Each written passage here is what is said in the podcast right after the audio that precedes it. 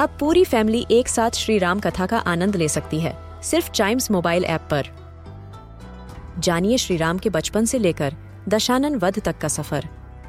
सरल रामायण, घर के सभी सदस्यों के लिए। आज ही डाउनलोड करें चाइम्स मोबाइल ऐप एप्पल या गूगल प्ले स्टोर से.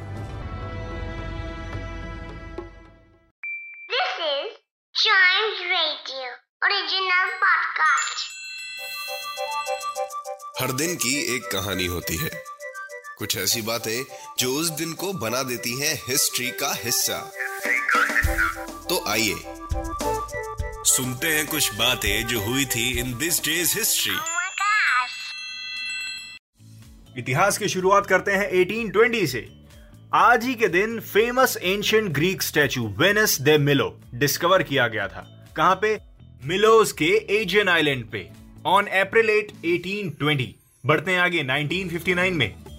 1959 में इसी दिन ढेर सारे कंप्यूटर मैन्युफैक्चरर्स को बुलाया गया कंप्यूटर यूज़र्स को बुलाया गया यूनिवर्सिटी के लोगों को बुलाया गया। ग्रेस हॉपर मैम ने एक मीटिंग बुलाई थी और ये मीटिंग किस चीज़ की थी? ये डिस्कस करने के लिए थी कि एक नई प्रोग्रामिंग लैंग्वेज क्रिएट करने की ज़रूरत है जो बिज़नेस के सिलसिले में यूज़ होएगी, जिसका नाम था कोबॉल कोबॉल एक English like computer programming language है, जो बिज़नेस के लिए यूज़ होती है।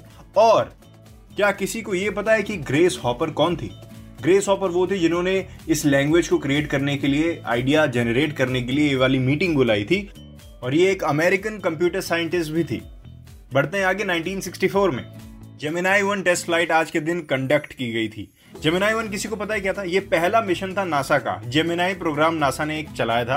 उसका ये सबसे पहला मिशन था। ये एक अनक्रूड टेस्ट फ़्लाइट थी। जेमिनाई स्पेस क्राफ्ट इसका नाम दिया गया था। और इसका ऑब्जेक्टिव क्या था?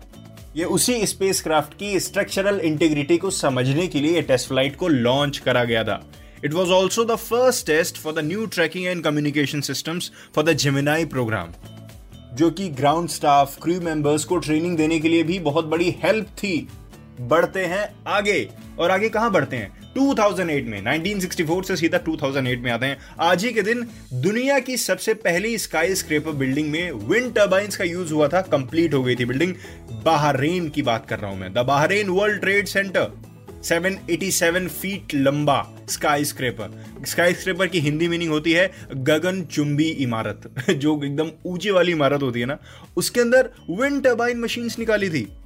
इसको डिज़ाइन किया था एक मल्टीनेशनल आर्किटेक्चरल फर्म ने, जो कि एटकिंस में है, और ये 2008 में कंप्लीट हो गई थी। The first skyscraper in the world to integrate wind turbines into its design सोचिए, कितने मतलब क्रिएटिव लोग हैं इस दुनिया में। कितने क्रिएटिव लोग हैं, है ना?